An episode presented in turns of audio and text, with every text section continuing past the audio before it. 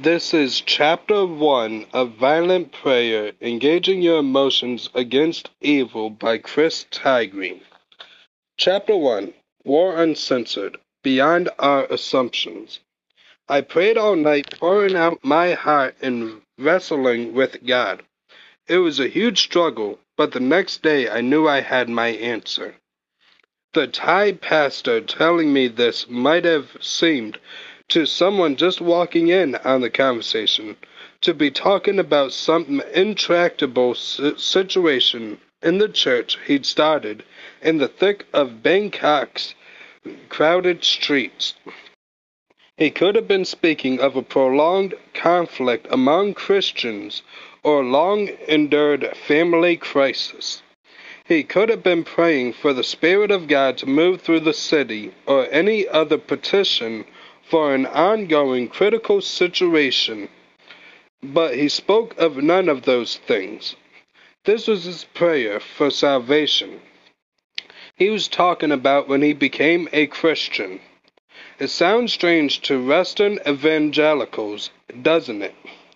Our prayers of repentance come at the end of a church service or during a time of commitment at a camp or a retreat.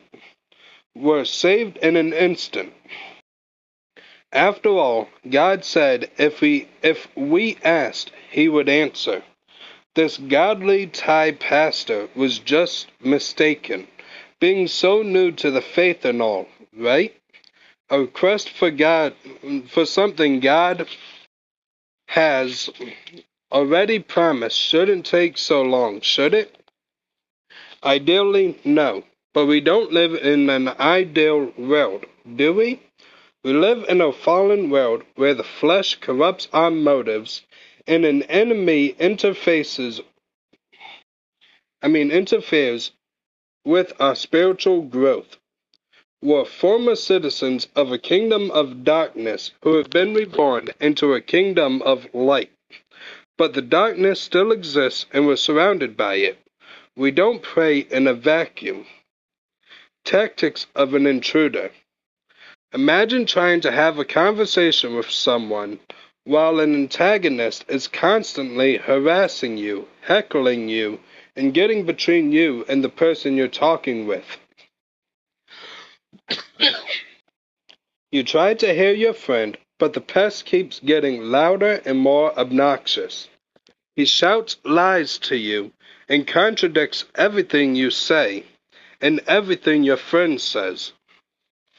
He waves his arms to distract you, and his tactics often work. You may actually ex- exchange some meaningful conversation with your friend, but only by being patient and enduring. It would have been a lot easier if you two had been alone. What if that's a picture of your conversations with God? We frequently assume that when we speak to Him, it's just Him and us. We're alone with God, and if we don't get immediate answers or have intimate communion, it's because He's being silent today, or we're off base with our requests. We wonder why He seems so distant, or why our words sometimes seem to bounce off the ceiling. We don't even consider the possibility that there's an annoying heckler, harasser, and distractor. We forget that we may not be alone. Our misperceptions about life in a fallen world among evil entities who harass us lead us to three false assumptions about prayer, which we might as well face head on. Number one, we misunderstand the investment of time most prayers must take. Two, we underestimate the energy and conflict involved in most of them. And three, we confuse the passive and active elements in our role in God's. Time. Many of our assumptions are byproducts of living in an electronic society. We push a few buttons, and within seconds, dinner's ready. We key in a few numbers online, and just like that, we've got a ticket to another continent. We fill out a, requ- a requisition at work, Email it to the boss and expect it back the same afternoon with a yes or no. It's a simple transaction, as most transactions are. It's the same at the bank, the fast food drive-thru, and the movie ticket window. We specify what we want, and it's either available or it's not. If we haven't received it within minutes, we move on to someone who'll give it to us, or we look for an alternative product or service. Waiting is inefficient and annoying. We've been conditioned to think of life in terms of simple transactions. Most of the people we deal with are, accus- are acquaintances and nothing more, and there's no in-depth relationship with them. Our communication with them is by necessity, brief, and to the point. Those closer to us are different. We spend time with the ones we love, and we're generally committed to resolve any conflict we might have with them. Even so, we aren't as committed as we could be. We sometimes walk away from family members who seem to be creating too much dysfunction in our lives. We're committed, but not ultimately. We'll try to work things out until the costs start exceeding the benefits. In our relationship with God, getting in line with His will is a process, a long process. There's no rush with a God who plans to love us for eternity. And with Him, we never reach a point where the costs of the relationship exceed the benefits. There's never a time when it's right to give up and walk away. We're in this relationship forever, and we have to work things out. We're also in the midst of a messy fight between the kingdom of God and the one who must oppose, who most opposes it, and that takes time. We have to be really, really patient. Energy and conflict.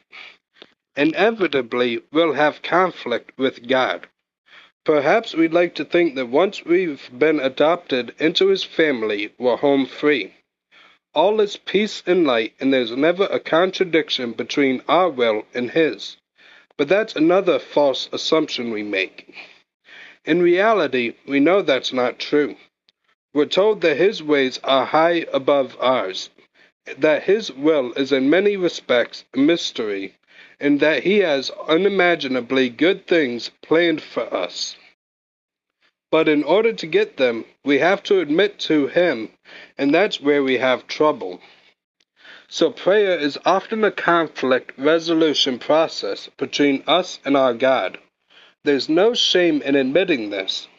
He actually designed it that way. Just as we learn more about a spouse and we hope grow closer to him or her in the resolution and a- aftermath of a disagreement, so do we learn about God and grow closer to Him when we have to work through the issue of why our will is so different from His. We understand more of His ways and appreciate more of His character when we have to conform to it. Though our relationship with Him is solid and lasting, there's no doubt we'll remain His children. The practice of that relationship needs work. There are issues to resolve. There's also conflict on another front. Our lives as children of God are a contradiction to the cultures and social systems around us. We're called to swim upstream, and that's not comfortable. Not only do we refuse to go with the flow of the world, we also have to refuse to give in to the temptations of an enemy. And this enemy doesn't just throw temptation our way. He tries to make our life a grueling obstacle course. This is not an impersonal dynamic. We don't just wrestle with evil, we wrestle with the evil one. So our prayers will be filled with conflict. We'll have to resolve our differences with God. Admit it, we have many of them, and we'll have to confront and thwart the will of de- de- demonic entities. Living as light in the midst of darkness can be exhausting. Our prayers will often sound like a wrestling match. Activity. We like passivity. Each of us has areas of our lives we'd prefer to leave to others, tasks we don't enjoy doing, or responsibilities we'd love to defer to someone else if we could. Some of us are passive by nature, but even those who are more proactive will still try to arrange a lot of things to be handled for them. We want to be free to enjoy life. The belief that God wants us to relax and, and enjoy our lives is a third false assumption we make. There will be a time for that one day in our relationship with God. In fact, there are many brief experiences of it now, but that's not the norm for discipleship. Jesus called his followers to be active, to go into the world and win it, to heal and cast out demons, to right wrongs, and to pray with passion and persistence. He didn't say, it is finished, in the sense that there's nothing left for his people to do. He gave them specific tasks, and most of those tasks were difficult. They involve intense effort and a will to endure. Our prayers are to take on those characteristics. We're completely dependent on God, and our petitions are, in a sense, a matter of turning things over to Him. But that doesn't mean we're completely passive in the process. In fact, we're to be quite active in bringing issues to God and seeing them through in our prayers. When Jesus taught His disciples about prayer, He used a lot of action verbs, ask, seek, and knock, for example, and a lot of action parables such as pestering judges or banging on a friend's door at midnight. In Paul's illustration of our spiritual armor, an illustration that in the end focuses mainly on prayer, he compares our life in this world to a wrestling match. We're not passive participants in the kingdom of God. The struggle we were made for. It's clear God didn't create us for simple transactions, just the opposite, in fact. He created us for a lengthy, time-consuming relationship that cannot grow deeper through shortcuts. Not only that, our relationship with Him takes place in the context of a battlefield. Sometimes our conversations with Him can be peaceful and relaxing. Sometimes they can be passive, Requiring little, requiring little physical or emotional investment on our end, and sometimes they can be quick and easy. More often, they're none of these things. Peaceful, passive, and instantaneous are rarely experienced on battlefields. A war is not a place for simple transactions. Victories take time and cost a lot. There is blood and sweat and exhaustion, and there are casualties. Victory is assured, but it isn't easy. God created us for battle. Many Christians don't agree with that. I once heard a youth pastor on a T V show telling his audience how easy prayer is. It's like when you're a kid and your father comes home from work or a business trip, and you know he has a surprise for you. He may keep you in suspense for a little while, but all you really have to do is ask. This speaker mocked those who stress and strain in their prayers as though God is reluctant to give good things. Our good things, like daddy's surprises, are there for the taking. I know what he meant. He was encouraging a young audience not to be so intimidated in praying to a big, respectable God. He wanted his hearers to think of God as a generous, approachable daddy, rather than as a stern, reluctant authority figure. I agree with the intent, but not the resulting message. I've heard critics of the spiritual warfare movement, a movement that has certainly, that certainly has its excesses, paranoia, and distortions of Scripture, insists that the Bible never instructs us to speak to the devil or to communicate at all with evil spirits. And if we're looking for direct commandments, that's true. But even a superficial reading of most biblical characters reveals some level of intense struggle, and often that struggle comes through in prayers. The Bible is clear that a malicious personality is bent on destroying the people of God, and that this evil one is often resisted in prayer. Sometimes he's even directly addressed by human beings. A Bible so full of examples in this realm has already, in a sense, given us our instructions. We have numerous illustrations of militant prayer. Nowhere does the Bible speak of prayer as a light-hearted, easy endeavor. It can be delightful, but it, but it can also be strenuous. The Psalms, for example, are not simple requests, and the answers received in them didn't come easily. Many of them took place in the anguish of the heart and in the hostility of the battlefield. Biblical prayers are not minimal investments. Our example. There's nothing in Jesus' ministry to indicate a prayer life of peaceful, passive, and instantaneous petitions. Jesus often went away for the night alone to wrestle in prayer. He spoke directly to demons, and Scripture indicates he spoke loudly and harshly. He preached often about hell and the devil. He had extremely blunt words for scribes and Pharisees, and he pointed to a violent battle in this world between the kingdoms of darkness and light. He told us the gates of hell will not prevail against his kingdom.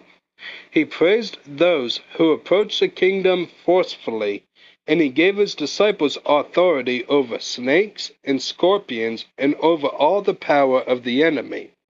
Jesus spoke like a general. That militant attitude carried over into his prayers, as we'll see. The Lord's Prayer implies, implies a hostility between kingdoms, and he instructed his disciples to pray diligently and persistently, even for things God had already promised. As mentioned earlier, he compared prayer to a woman pestering a judge for relief and to a neighbor begging for bread at a completely inappropriate hour of the night, though God is by no means a reluctant judge or a sleepy neighbor. neighbor. Not, not only did Jesus pray for the kingdom of God, he prayed against the works of Satan. And though we cannot read a tone of voice into the biblical text, we can probably safely assume his prayers against the evil one were not exactly polite and reserved.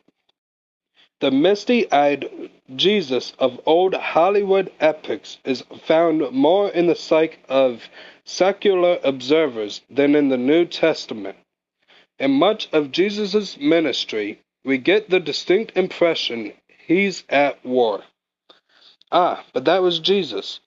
He was sent into this world to fight evil, so we don't have to, right? No, Jesus was clear that his disciples would follow in his painful footsteps. If the world hated the master, it would hate the servants, he assured them. In the world they have, they would have tribulation. Jesus referred to Satan not only as the father of lies, but also as the prince of this world and as and the god of this age. One of Jesus' disciples later wrote that the whole world lies in the power of the evil one. We can't get away with thinking that the conflict Jesus came to win is a conflict his disciples can avoid. Jesus defeated Satan at the cross, then sent his disciples out into the world to enforce the victory. It's an enforcement that doesn't come without resistance. The rest of the Bible bears this out. Somehow we got the wrong impression that the tone of the Bible is calm and sedate. We often hear the word often hear the voice of God in Scripture is a deep baritone with a refined British accent. Centuries of King James formality and decades of cinematic artistry have conditioned us to assume civility in all biblical conversations. But God is not a baritone, and Jesus' disciples were not British actors. The voices of the Bible range from boisterous shouts to gentle whispers, and they're filled with excitement, agony, rage, despair, and wild celebration, sometimes in embarrassing extremes. When we apply this out understanding to prayer, the flavor of Scripture intensifies. As Joshua, the high priest, stands before God's throne in Zechariah chapter three, we can picture a shouting match between Satan and God, not a stern but restrained exchange. In First Samuel chapter one, we can envision Hannah staggering and stumbling, or maybe even writhing on the floor as she prayed, not kneeling politely and mumbling under her breath. In Second Samuel chapter six, we can imagine David not simply asking God fearfully why Uzzah had to die when he reached out to touch the Ark of the Covenant, but being utterly frustrated, angry, and confused by the God he thought he wanted to know more intimately. There's no reason to assume restrained dignity among biblical characters simply because they're in a holy text. Anyone who has been overwhelmed in life can relate to those scenes. They light up in living color when read like that. In addition to emotions surging from the heart, something else that's palpable in the New Testament is the resistance we wrestle with in prayer. Paul spoke to the Corinthians of a thorn in his flesh that prayer could not persuade God to remove. He told the Thessalonians he'd really lo- he really wanted to come see them, but Satan thwarted his plans. How can, the, how can these things happen if all a believer needs to do is ask his heavenly daddy for quick answers? Why didn't Paul, the apostle who proclaimed Jesus with great boldness and effectiveness, and at enormous personal sacrifice, have more success in his prayers? Could it be that his conversations with the Father were often hindered by an annoying harasser and distractor? Could it be that prayer is not as routine as we make it out to be? This is the premise of this book. In the heat of battle, you're watching a powerful war documentary filmed by embedded reporters. The camera shakily surveys the battlefield, and though there's mud splattered on the lens and smoke still hovering in the air, you can see enough to know what's going on. Gunfire claps in the distance, but the major fighting seems to have moved on from the spot. What remains is a vast scattering of the wounded, a low groaning coming from a multitude of crumpled bodies. A few mobile men are trying to intend, trying to tend to everyone for whom it isn't too late, but they're overwhelmed with more cries than they can answer. And not only are they busy making painfully quick decisions about who gets evacuated for treatment and who is left for dead, they're also constantly looking over their soldier, shoulders and keeping their weapons ready for use. They have one eye on the battle and one eye on its ravages. They have to. It isn't over. One of the most effective things these soldiers can do is call for help. As the camera scans the field, we see one of the living crawling with his head down toward one of the dead. He reaches out for the man's belt and pulls from it a walkie-talkie. Still keeping his head down, he knows what's at stake. If he doesn't, he calls for help. If contact isn't made at first, he must keep trying. If headquarters sends reinforcements to another front, and if medical transport isn't available yet, he still doesn't have the option of abandoning, abandoning communication. He knows he must persist until contact, resources, and direction comes through. The battlefield is no place for critics. Christians tend to view prayer as a means towards pers- personal comfort, personal agendas, and personal peace. That's a natural approach, and God in His mercy often answers us on such terms. But the bulk of New Testament prayers are about the battle. They're focused on the kingdom of God and all its obstacles. There's a war on, and prayer is a cry from soldiers in the heat of battle who need strategic direction, vital supplies, and more personnel in the field. We need help, and getting it isn't a matter of filling out a requisition. It involves urgency and anguish, and dropping the matter isn't an option. We have to yell into the walkie-talkie in the heat of the moment and at the top of our lungs. If we don't pray intensely, we lose. Lives are at stake. Why is prayer so intense?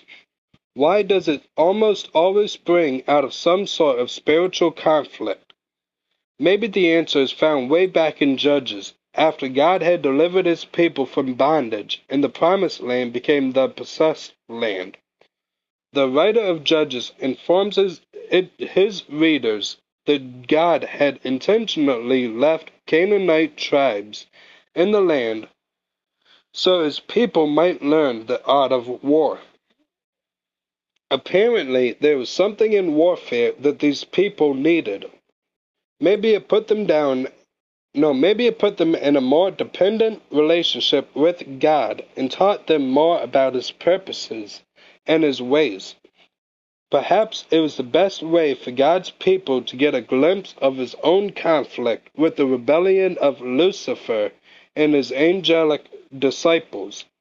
A time may be coming when the people of God will need to be highly trained in combat to fight heavenly battles we can scarcely imagine now. We don't really know why prayer is such a wrestling match. We just have plenty of biblical evidence that it is. Do whatever you can to dispense with the idea that your prayers should be peaceful and passive, and that the answers to them should be immediate. Those are unrealistic expectations, and if they were true, your prayers would be unblib- unbiblical. Jesus didn't teach that kind of prayer, and Scripture in general doesn't support it. As children of God in a rebellious world, we're in a position of conflict. The last thing we want is to be soldiers strolling into a spiritual war with no resolve, no confidence, and no plan. Our faith involves things like resistance and strategy and even violence. There are aspects of our discipleship that go beyond growth in health and peace. And one of those aspects is prayer.